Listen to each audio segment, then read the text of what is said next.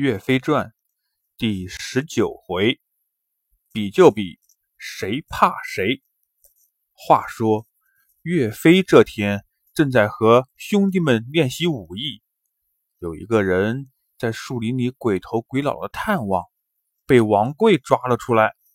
那个人却不慌不忙，他说：“我不是坏人，我是来给你们送通知的。刚才。”我看见你们在练习武艺，不敢惊动了你们，所以啊，躲在树林里观看。你们啊，上回通过了县里的考试，这一次要去参加第二次的武艺考试了。这次的考场设置在了汤阴县，由都院大人亲自监考。如果这次，你们也可以顺利通过，那么下一回你们就可以去京城里考试了。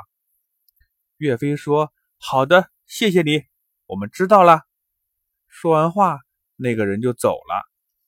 刘高说：“岳大哥，我也想和你们一起去汤阴县参加考试，可是我没有参加过第一场考试，能去吗？”岳飞说：“明天呀，你和我一起去见见我的岳父李春大人吧。他是第一场考试的考官，让他给你补考一下。”于是第二天，他们来到了内黄县衙，拜见了李春。李春给刘高补考了一场考试，刘高同样以优异的成绩通过了考试。李春。对岳飞说：“岳飞呀，你们去襄州参加第二场考试，我在那里有个老朋友，叫做徐仁，是汤阴县的县令，为人很正直，就连他的上级领导都院大人都很敬重他。你去了之后，先去拜见他，他会照顾你的。”岳飞谢了李春。回到家中，和兄弟们一起整理好衣物，喂饱了马匹。第二天，大家一起往汤阴县进发。一路上，大家有说有笑，只有岳飞想着自己原本是汤阴县人，被大水冲毁了家园，流落到了麒麟村，不知不觉地流下了眼泪。到了汤阴县。大家从南门进城，走不多远，就看到很多住宿的客栈。只见一家店上写着“江镇子安寓客商”七个大字。岳飞看这间店很干净，就说：“我们今晚就住在这里吧。”客店老板江镇子一看有客人来了，赶紧出门迎接。帮助岳飞他们把行李搬到房间，把马匹牵到后院拴好，喂上草料。看着天色还早，岳飞决定先去拜访县令徐仁。他们兄弟五人来到徐仁的县衙，对徐仁行过了礼。徐仁看这五个小伙子个个气宇轩昂，十分的高兴，就说。主考官都院大人这几天都很忙，他的手下有个考官叫做洪仙，你们明天去找他参加考试吧。岳飞谢过了徐仁，和兄弟们一起回客栈休息。又过了一夜，五个人一起来到考场，岳飞上前禀告：岳飞、王贵。汤怀、张显、刘高五人。前来考试，请大人。看看我们的本领吧。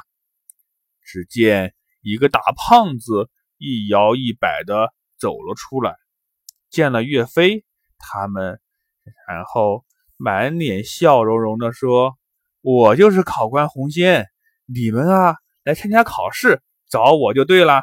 有没有给我准备点儿啊小礼物啊？”岳飞说：“我们远道而来参加考试，没有准备礼物。”一听说没有礼物，这个红仙马上就换了一副样子，把嘴一撇，板起脸来，轻蔑地说：“哼，没有礼物还来考试？今天主考官出门了，你们三天以后再来吧。”岳飞他们只好转身出来，上马，准备回客栈。正往回走呢，远远的。看见徐仁的轿子迎面走来，岳飞五人连忙上前问好。徐仁问：“你们不是去考试了吗？怎么这么快呀？考得怎么样？”岳飞说：“那考官太可恶，我们没有礼物给他，他就让我们三天以后再来。”徐仁听说后大怒，他居然公开索要贿赂，真是胆大包天！你们跟我一起来，我一定要好好教训教训他。于是，岳飞五个人跟着徐仁一起来到了考场。徐仁并没有带他们去见红仙，而是直接去找了主考官都院大人，把事情的经过一五一十的告诉了主考官。主考官传令，让考官红仙到我这里来。不一会儿，大胖子红仙就到了。他看到岳飞他们也在，不由得一愣，知道他们是来向主考官告状来了。于是就对主考官刘都院说：“大人，这五个人我已经考试过他们了，武功非常差劲。我让他们回去多多练习，下次再来考试。怎么？”他们又来打扰您呢，我马上赶他们走。”徐仁气愤地说，“是因为他们没有给你送礼，你就说他们武艺不行。其实你根本就没有考他们。”红仙眼珠子咕噜咕噜的转，然后又来狡辩：“我早上呃明明试过他们，武艺差劲。如果你不信，呃，敢让他们跟我呃比比武艺吗？”岳飞这时候站了出来，如果主考官刘都院大人允许的话，我就跟你比，谁怕谁？刘都院听了他们的话，就说：“好，你们就比试一下吧。”于是两个人各自取出兵器，摆开招式，准备一决高下。岳飞和洪仙到底？是谁赢了这场比试的胜利呢？小朋友们，咱们下回再说。